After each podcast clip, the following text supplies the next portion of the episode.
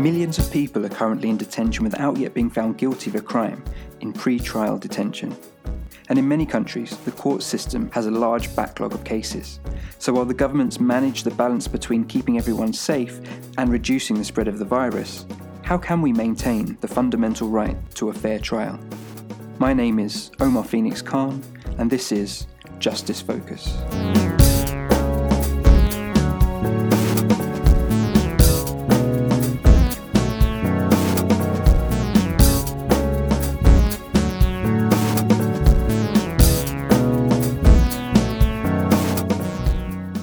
Trials International is a global criminal justice watchdog. With offices in London, Brussels, and Washington, they work to identify where criminal justice is failing, to alert the world to the problems, and then work to resolve those issues. Jago Russell has been the chief executive of Fair Trials since September 2008. Before joining Fair Trials, he worked as a policy specialist at the human rights charity Liberty and worked as a legal specialist in the UK Parliament, assisting the Human Rights, Home Affairs, and Constitutional Affairs Select Committees. Jago is a qualified solicitor and has published and lectured widely on a range of criminal justice and human rights issues. Jago, welcome to the show. Uh, thanks for inviting me, Omar. Well, I hope you're well and I hope your teams are well. Perhaps we could start off with you telling us a little bit about what Fair Trials focuses on during a normal state of affairs and not a global pandemic. Yeah, so I mean, Fair Trials are an advocacy organisation which focuses on uh, improving protection for the right to a fair trial in criminal cases. Mm-hmm. We generally focus on the on human rights protections in the the issue from uh, from the period from a, a person's first contact with the criminal justice authorities, the police, to the final outcome of their case. So we generally don't do work around prison conditions mm-hmm. or around questions of what is or or should or shouldn't be a criminal offence. It's really about the fairness of procedure, and we we basically do thought leadership on kind of key and emerging issues. So we try and uh, raise awareness and build advocacy and activity around kind of growing global challenges to fair trials. So an example of that would be the work we've done on kind of cross-border cooperation, mm-hmm. so trying to get people to think about the human rights impact of that. Uh, things like you know Interpol red notices or the work that we've been doing on, on plea bargaining. So kind of a thought leadership role. Mm-hmm. We work with international and regional organisations to try and uh, encourage the, the setting of you know useful standards in respect of, of fair trial rights and enforcement where existing human rights standards are being violated by, by countries. Mm-hmm. Um, and a, a big part of the work is supporting criminal justice reformers around the world uh, in their own work to, to advance fair criminal justice systems. So we have a really active network of, of uh, NGOs, activist defense lawyers, universities across Europe, uh, in the US, and in Latin America. Okay, great, thanks. And before we come to any specific recommendations, could you tell us a little bit about the current realities in the court systems across some of those countries that you work in and how authorities have begun adjusting?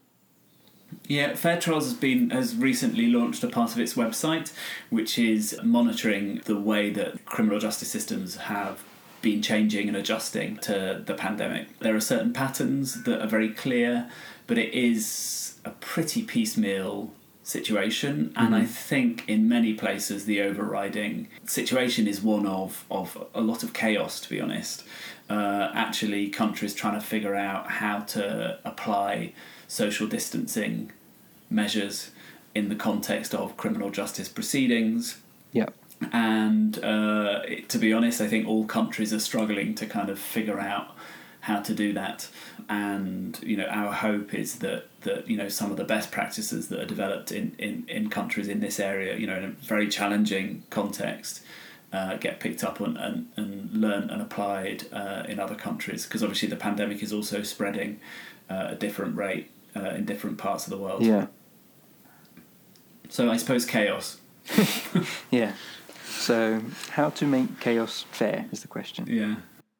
So I know that some places have a large backlog of cases ready to go to court, and some governments have talked about only urgent proceedings continue. So just wondering, what do you authorities usually mean when they say urgent cases, and how does that get decided? Again, this is an area where there's there's you know differences across countries. Yeah. Um, you know, for some countries, urgency is interpreted as meaning you know the person will otherwise have to be released uh, because the duration, the permitted period of pretrial detention is coming to an end. So you know those those are you know in some places that's treated as an uh, urgent case, i.e. we can't just keep the person in detention until things go back to normal Yeah. because the time limits are running out. So we'll we'll do the the trial. The other you know kind of situation is similarly with limitation periods. So lots of countries say if you don't complete a prosecution within X you know period, then uh, you can't you can't prosecute the person. So you know that can also be uh, urgency. And then there are also questions around the kind of severity of the offence, um, and and that can be treated as you know more serious offences are urgent. A number of countries have kind of talked about uh, in flagrante kind of cases and processing those as a matter of, of priority. So that's people where Um, they've been caught in the act and it's very obvious that it Exactly. definitely happened. Yeah. Exactly, and again, there's kind of issues uh, around domestic violence cases and trying to kind of process and address those uh, in the context of, of lockdown in, in many countries. So there are different there are different approaches to what's urgent, and there are there are some significant issues that this urgency Yeah. creates, basically, when it comes to the fairness of the proceedings. And you mentioned about pre-trial detention there, and obviously where this is used, it can be a great driver to overcrowding in prisons and then greater problems in spreading the virus. But when we're talking about who is kept in detention and who's released until their trial, is bail the main factor that decides who is kept in and who's released? And there's always a lot of discussion around finances and access to money bail online and in the literature. So do you think we will see a change in these processes during the crisis, or are there any other factors that you think are important? Yeah. Okay. So there's a there's a kind of few pieces there. I mean, Hmm. as a general rule, the money bail issue is is much more prominent in the US than anywhere else. Okay. So you know, other countries do have financial security for uh, release pre-trial, but the only country that's kind of made an industry out of that and made it a kind of standard is the United States. And um, yeah, no, it, it's uh, good to see some kind of variation in practice uh, there in, in, in some parts of the US. So, you know, some progressive prosecutors saying that they're not going to uh, request kind of, or, or that, that they're not going to request detention um, in the context of, of money bail. And um, so, you know, there's, there's some changes there. It's not, it's not a kind of broad global pattern though. Yeah. I, one of the big concerns for me here is that there's a lot of focus around prisoner releases, which is great because of the huge kind of dangers to to people involved in the prison system uh, resulting from COVID nineteen, including you know prisoners, but also prison staff, etc. Yeah. Um, but often that's not really focusing on the question of people that are being put into prison while awaiting trial. So, you know, for example, in uh, England and Wales, the rules on early prisoner releases are around convicted prisoners, not not people that are in, in prison awaiting trial. Yeah. So there's a real worry about that. Um, and actually, my one of my fears, and actually one of the things we're seeing, is countries that are addressing the COVID nineteen pandemic in terms of not keeping people out of pretrial detention, but actually making it easier to keep them in pretrial detention for longer.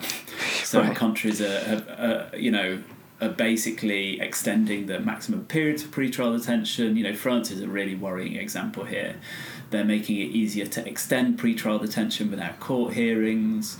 They're, you know, removing the rights of people to kind of, uh, yeah, appear before the court before they're uh, held in detention. And why do you think that's happening? Because obviously that's that's could be seen as a, a failure of one of the basic functions of the criminal justice system in terms of presumption of innocence. Absolutely. I mean, the starting position should be that, you know, detention before conviction is a measure of last resort. So, you know, in practice, there should be kind of greater protections against unjustified pretrial detention. Um, I think uh, why is it happening? I think it's gosh, it's it's a it's a complexity of factors. So some of them, some, to some extent, it's because lots of countries have always paid lip service to the idea of the presumption of innocence, but have just as a routine manner, you know, measure detained people mm. pre-trial, particularly for certain types of case. So you know, sometimes the presumption of innocence stuff is really, you know, it, it's it's words that law and practice you know don't meet. Um, and of course, they're important principles. You know, it's a hugely important principle. Yeah. If you've not been convicted of, of anything, you should be, you know, treated as innocent, and you should not be deprived of your liberty unless it's absolutely kind of necessary for limited reasons.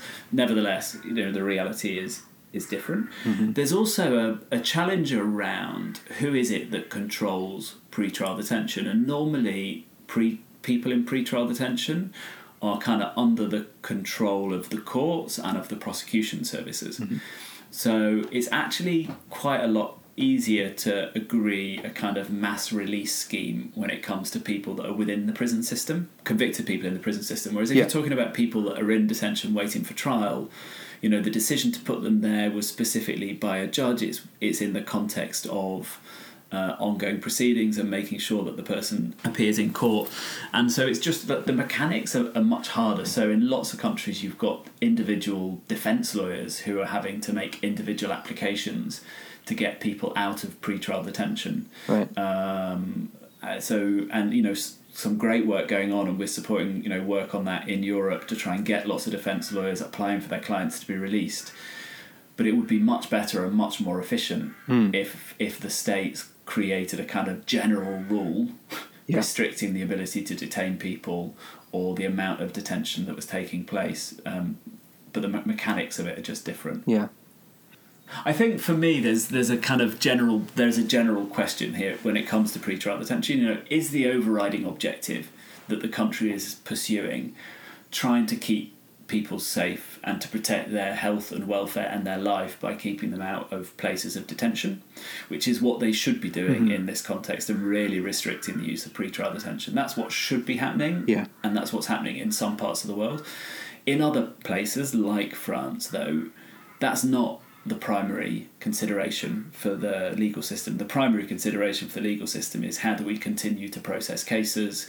How do we continue to get convictions? Mm. How do we continue to, you know, keep people off the streets that the public might not want on the streets? Yeah. Um, and, you know, really some countries are treating, you know, are, are pursuing that kind of law and order objective um, rather than the kind of public health, public safety objective, and, and really in the current context, because of the the huge dangers created by the pandemic for people in detention, you know, the balance really needs to shift mm. um, towards protecting life and welfare. Yeah, and as you say, that law and order motivation seems to be trumping the public health imperatives, and that means that the trials are continuing perhaps and they don't need to. So, I want to ask you about those trials that do continue and how they might function under current conditions. But before we actually get to the trial, if we do have people in pre-trial detention waiting for those trials that are continuing, they will need to access their defence lawyer or public defenders so that they can form their defence. So, how can that work when there are no legal visits in place at the moment in most countries? Yeah, when people think about you know fair trials, they often think about the the drama in the courtroom, mm. you know, at the final kind of court hearings and the trial itself. In fact, you know, a lot of the most important stuff in the legal process that determines fairness um, happens at these really early stages. So when you're in police detention, or you know, while you're in pre-trial detention yeah. and before the trial starts. And yeah, one of the huge concerns is how difficult it is for people to access a lawyer or you know other crucial services that they might need like interpretation medical support etc in these early stages so if somebody is taken into custody you know across Europe now you have a legal right to speak to a lawyer before you're interviewed by the police mm-hmm. and to have a lawyer present during that police interview but actually how do you how do you get access to a lawyer uh, in the current context where there are real concerns around social distancing um, and you know that is that is a very big current problem in lots of jurisdictions. A number of jurisdictions have basically taken the view that they will just try and move everything remote. So basically, you can have a telephone conversation with your lawyer, but your lawyer won't be expected to go into the police station. To be honest, for some categories of defendant, that can be a real concern. Yeah. So you know, for vulnerable, like, imagine a child in in police custody. Actually, having real access to real people Yeah. can make a huge difference to their experience of what you know. Actually, this is even if we're operating in the context of COVID nineteen and a pandemic. The question of whether you as a child are going to end up with a criminal conviction has huge implications Of course. Yeah. and uh, and so making sure that, that they have access to the support they need in police police custody is crucial. And so, you know, there are there are issues around the assumption that everything can be done remotely, and that's fine. There are also lots of practical issues, practical questions like confidentiality of video link communication. So it's absolutely crucial that if you're trying to get advice from your lawyer in you know before you you're interviewed by the police, that that's able to happen in complete confidence. Yeah. Um, but do do lawyers and do defendants have cast iron guarantees that this communication via video link or via phone is confidential, that there's no way it can be listened to? Mm-hmm. Similarly, do they actually physically have a space in which they can sit at a computer terminal for a video link conversation where there's nobody else around to hear them? Yeah. and then you know really practically lots of places. So you know in, in spain for example they've agreed now in madrid a protocol for for dealing with uh, access to a lawyer in the police station. But you know the reality there we're told by defense lawyers is that you know the the facilities simply don't exist. So you know on paper there's this nice idea that that where you know i in almost all cases there will be remote support by lawyers with you know some capacity for in-person stuff where it's vulnerable defendants or, or you know crucial. Yeah. but the the the, mecha, the facilities the kit just doesn't exist in police stations to allow that to happen. Um, so you know so it's a big issue and it's something that people aren't aren't really focusing on as, as much as they should do yet. And it's difficult because the lawyers themselves are understandably very concerned about wanting to socially distance for their own health and well-being and for that of of their families Well, yeah, definitely. And even in the police stations or prisons, there may not be enough staff to allow people to leave their cells just to take those calls with their lawyers. again, the, the reality is that, that giving people, you know, access to justice in the current context is incredibly difficult Yeah. and takes time and resources and will just take everybody a bit longer. And actually, really, the only way you can manage that properly is if you try and reduce the number of people that are entering the criminal justice system. So, for me, some of the most important and exciting things that we're seeing are kind of policies around not you know not arresting people for misdemeanors for you know really low level you know criminal offences in the current context Yeah.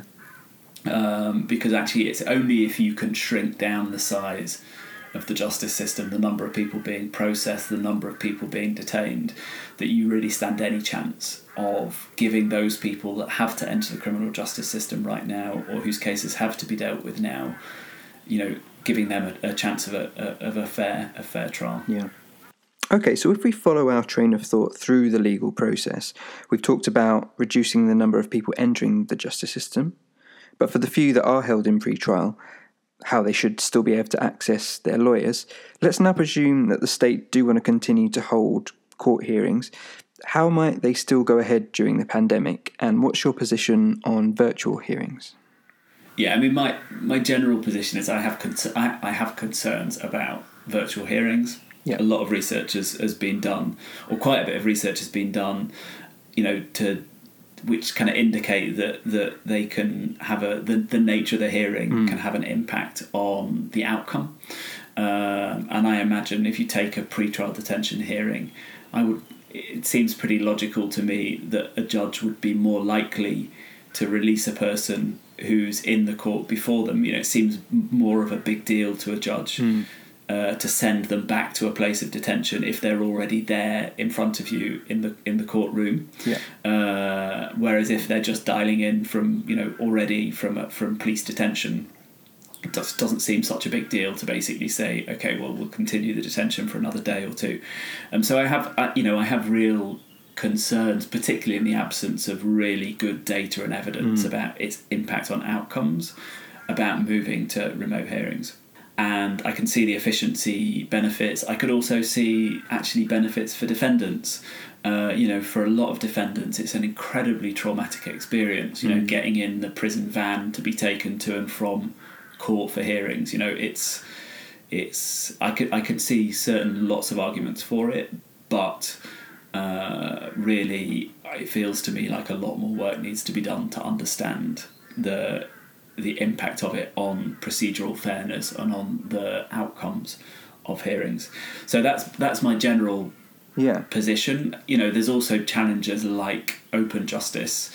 So for me, you know, making sure that if, if things are happening kind of virtually, that uh, it doesn't affect the ability of the outside world to witness what's going on. Um, so you know, that would be our our kind of broad position at fair trials in a normal context. The question is, you know, the reality of now and the pandemic and states' responses to the pandemic. I understand in the current context why there is a drive to move away from you know in-person hearings of course it's logical uh, that you know it's difficult to do social distancing uh, in a courtroom Yeah. so I get that. I think there are there are challenges. So Fair Trials has, has issued some guidance around some of the things that these remote hearings need to take account of. So effective participation would be one. So making sure that the defendant um, actually is able to hear hear and to see what's going on in the courtroom. Issues around information. So making sure that if a hearing is happening you know, via remote technology, that copies of documentation uh, has been provided in advance to the defence lawyer and to the to the defendant, so that they're able to read it, you know, in advance. So there's a whole load of very practical things that need to be taken into account, which I think a lot of the kind of current things are not, are not doing properly. You know, as, as I you know, I, I think there is a degree of chaos in the rollout of, of remote hearings. Again, though, I, for me, it's this. There is this broader question. You know, if remote hearings are suboptimal, if they aren't the fairest way of delivering uh, a, a fair criminal justice outcome. To me, there needs to be a focus on reducing volume in the criminal justice system. Yeah. So really, those cases that are being dealt with, you know, via remote hearings are smaller in number. Like Yeah. that seems like one really sensible thing to be doing, and the other is thinking about delays. So actually saying, you know, if somebody doesn't need to be held in detention, you know, suspend the kind of criminal justice process, you know, for a, a given period during the state of emergency, and then kind of look at uh, whether afterwards you want to pursue uh, the, the the normal proper criminal justice process. So remote hearings, remote justice will obviously have to happen to some extent, and is happening to some extent as a response to COVID nineteen. And would you be able to give some examples of those different situations you've seen? I know you've mentioned very different contexts with different levels of resources, so obviously the hearings will inevitably be different. And there have been some discussion even of using telephone hearings in some places. Uh, so, are there some examples you'd like to speak to? So normally you'd have a hearing pretty quickly after you've been arrested by the police, where you appear before the judge of the court and a decision is made on whether to detain you. So in France, for example, they uh, have removed the requirement altogether to have you know the defendant there in person, and uh, they've even made it optional about whether or not that person appears via telephone or video link, and they've effectively moved it to being a kind of almost on the papers proceedings, Right. um, with the defence lawyer effectively telephoning in to speak to the judge. Or having a video link conversation to speak to the judge, so you know that's kind of one one example. And to be honest, courts are experimenting with figuring out, you know, this whole idea is very alien in many European justice systems that have no experience of, of video link hearings and lots of emergency legislation and court guidance I'm talks sure. about moving to video link hearings. Yeah. But in fact, you know, the systems just don't exist. So I was speaking to a Greek lawyer, for example, who was basically saying, you know, there's all this stuff about remote hearings, but in practice, the hearings are more or less continuing as they are, and we're just wearing you know face masks. Right. so, Okay. um, and then yeah, a range of tactics. So you know, you're starting to see lawyers reporting on Twitter about hearings happening via Skype. So again, it's it's an evolving picture and very different country by country, and the basic infrastructure just did not exist in most countries Yeah. for remote hearings. So it's being kind of cobbled together as we speak. Well, it's interesting you mentioned about the reaction of some of the lawyers because the focus tends to always be on the defendant and the fact that they are in the police detention or prison detention. But there's a, obviously a courtroom of other people, usually, if whether there's a judge or a magistrate, a public defender, a lawyer, a prosecutor. How do we keep people safe beyond the defendant? Yeah, no, and I think this is these are all the reasons for kind of looking at the possibility of doing remote hearings in urgent cases where they need to be processed and they can't be delayed.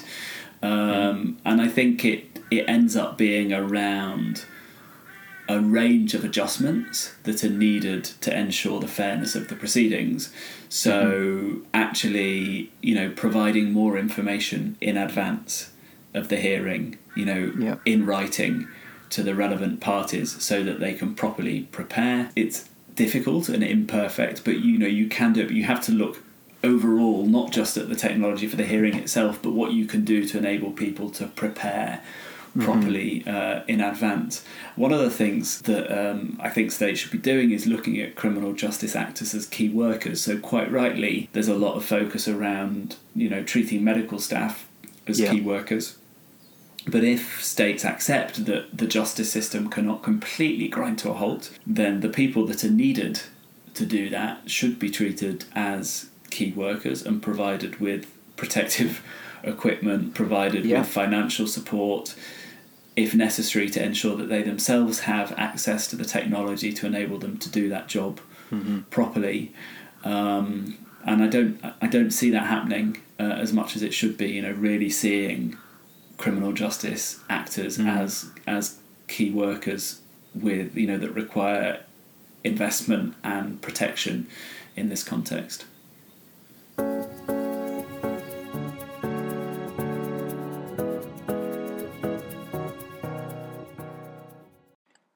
So, Jago, you're the chief executive. Are there any things that you wish other people from other positions understood about your role that would help your organisation? I know that you do work closely with court systems, lawyers, academics, many others. But with NGOs and charities often having to work to a specific project cycle, seeking funding, project management, evaluation, before then starting it all over again, is there anything that you would hope that academics or other organisations could do differently that would help you improve the impact of your organisation? Yeah, I think Fair Trials, like all organisations, are basically trying as much as they can to pivot in a way that enables them to respond to the kind of current reality and priorities. And it's to be honest, it's it's it's it's a challenge getting the balance right between dealing as a small organisation with the you know immediate urgent needs that are created by uh, COVID 19 and states' responses to it, while also recognising that you know we will emerge the other end of this crisis and uh, all of the many things that are wrong with criminal justice systems around the world will still need to be dealt with. Um, and so, you know, managing that that balance is is tricky. But we're really lucky to have a group of funders who are very kind of understanding of uh, the current current context and the need to address the uh, you know immediate urgent things that are arising in, in this context. So um, so that's great. I think generally I've been really pleased to see the high level of kind of collaboration across NGOs. It's been great Yeah. to see organisations, you know, working together, but also, you know, just just collaborating to use their communications platforms to get useful information out there as quickly as possible. Um, and so, you know, there, there are some really positive things that are happening in terms of the sector in the current context. What does impact mean for Fair Trials, and what would successful impact mean for you personally in, in your role and for the NGO overall? Yeah, I mean, for Fair Trials, impact is uh, seeing the fairness of criminal justice systems around the world increasing and not kind of reducing. in reality. You know, trials become fairer, not less fair, and that that isn't something that's just about what's written down on paper in terms of the law. That is practical reality.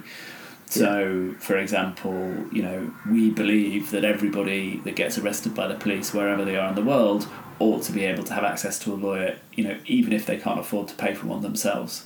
And hmm. so for us, impact there is seeing, yeah, laws change to require access to a lawyer, for example, across Europe, but also then that that being what happens, you know, Yeah. so that so that people do actually get access to a lawyer in police custody.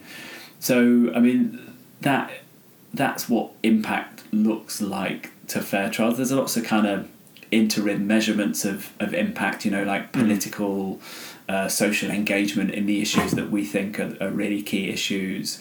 You know, the strength and activism of the, the network that we kind of operate at, at at the heart of are a whole different kind of set, you know, uh, interim indicators that, that the work is is having an impact, but but ultimately it's it's the fairness of the system and of people's experience of the system that matters. In this context, I think it's um, it's actually about trying to ensure that as little damage as possible is done to the fairness of criminal justice proceedings during the crisis Yeah. so that you know where remote justice is used trying to make sure that you know practical safeguards are put in place to limit the risks of that it's it's also about um, taking the opportunity to make arguments that we've made all along and hoping that people in the current context are willing to kind of look at those arguments uh, afresh. And so, for example, we and lots of others have been arguing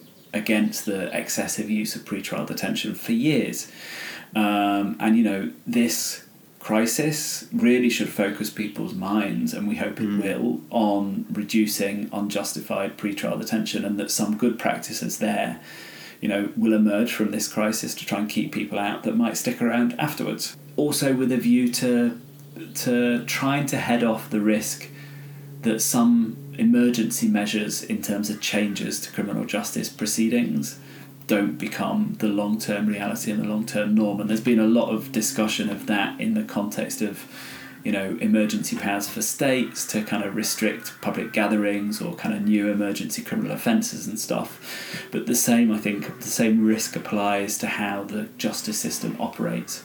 Yeah. You know, I don't want to wake up at, at the end of this and, and discover that all of a sudden nobody has physical access to a, a lawyer in the police station and that it's just become hmm. the norm for this just to happen by telephone. That might be an urgent necessity during the crisis, but it shouldn't become the norm. And I think Yeah. I think we all need to be kind of mindful of of those risks and of, of, of practices that develop here becoming the long term norm. Yeah, and obviously we're at the beginning of the crisis and we don't know what's going to happen. And some people are being optimistic and saying that hopefully, as a result of this, people will realise less people need to be in prison anyway, and we'll see some progressive reform. But I think it's like you say, it's important to warn against the possibility that powers extended during this specific period of crisis then become standardised as the norm. The other long term thing that we should all be reflecting on is the is the likely financial position of public finances around the world when we emerge from this current crisis. And we all know that when states are stretched financially, one of the first areas to cut is criminal justice. Yeah. And we also know that many justice systems around the world are already suffering from chronic underinvestment in terms of legal aid, in terms of investment in decent kind of prisons and police services, and um, and you know for that reason too, there's not going to be a lot of money around uh, after after this for quite some time because of the amount of investment Yeah. you know states are, are making now to kind of try and keep you know people people's income coming in. And so I, I do think, in response to that as well, we need to be making the argument very forcefully now for right sizing the criminal justice system, for shrinking the overall size of the justice system, um, because there's not going to be the money available after this to keep, you know, prosecuting and detaining as many people as a, as have been kind of prosecuted and detained in many uh, countries around the world. It's, the money's not going to be there to do that.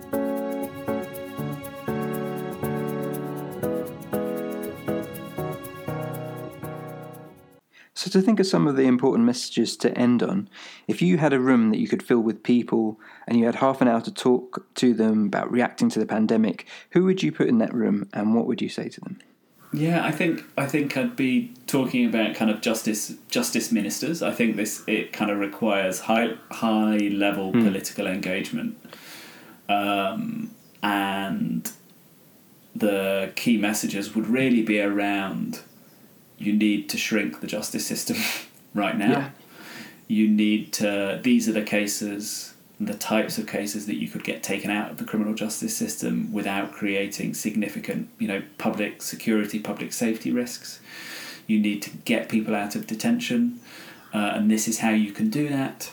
And you know, if you're you'll you will be left with a kind of rump of cases that have to be to remain in the criminal justice system mm. and this is you know these are the practical steps you can do to to to make sure that those continue to be dealt with fairly i think i think the main argument has to be about shrinking the system right yeah. now so that appropriate adjustments can be made to allow justice to be done in really exceptional circumstances Great, Jago, thank you so much. And I'd also urge people to go to the Fair Trials website to look at all the guidance. Now, where, if people wanted to follow you and your work, where's the best place for us to send them? Yeah, I mean, you're probably best to, to follow us on Twitter. So mm-hmm. at Fair Trials, and also if you go to our website, our homepage, fairtrials.org, um, there's a link through to a part of the website we've created and launched in the past couple of weeks, which is about monitoring the criminal justice implications of COVID 19. So there's a wealth of information in there about what states are doing and also lots of guidance in there about how to protect fair trial rights in, in the context of COVID 19. Yeah, and I've, I've signed up for those updates as well. Jago, thank you so much for your time, for being on the show. It's a pleasure. Thanks again for the invitation. No problem, and, and good luck with it all. Uh, really wish you all the best.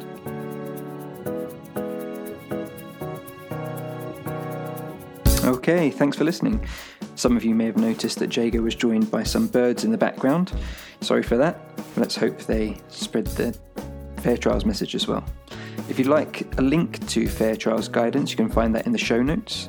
And you can also follow the show on Twitter at justice underscore focus and me at Omar P. Khan. See you next time. Cheers.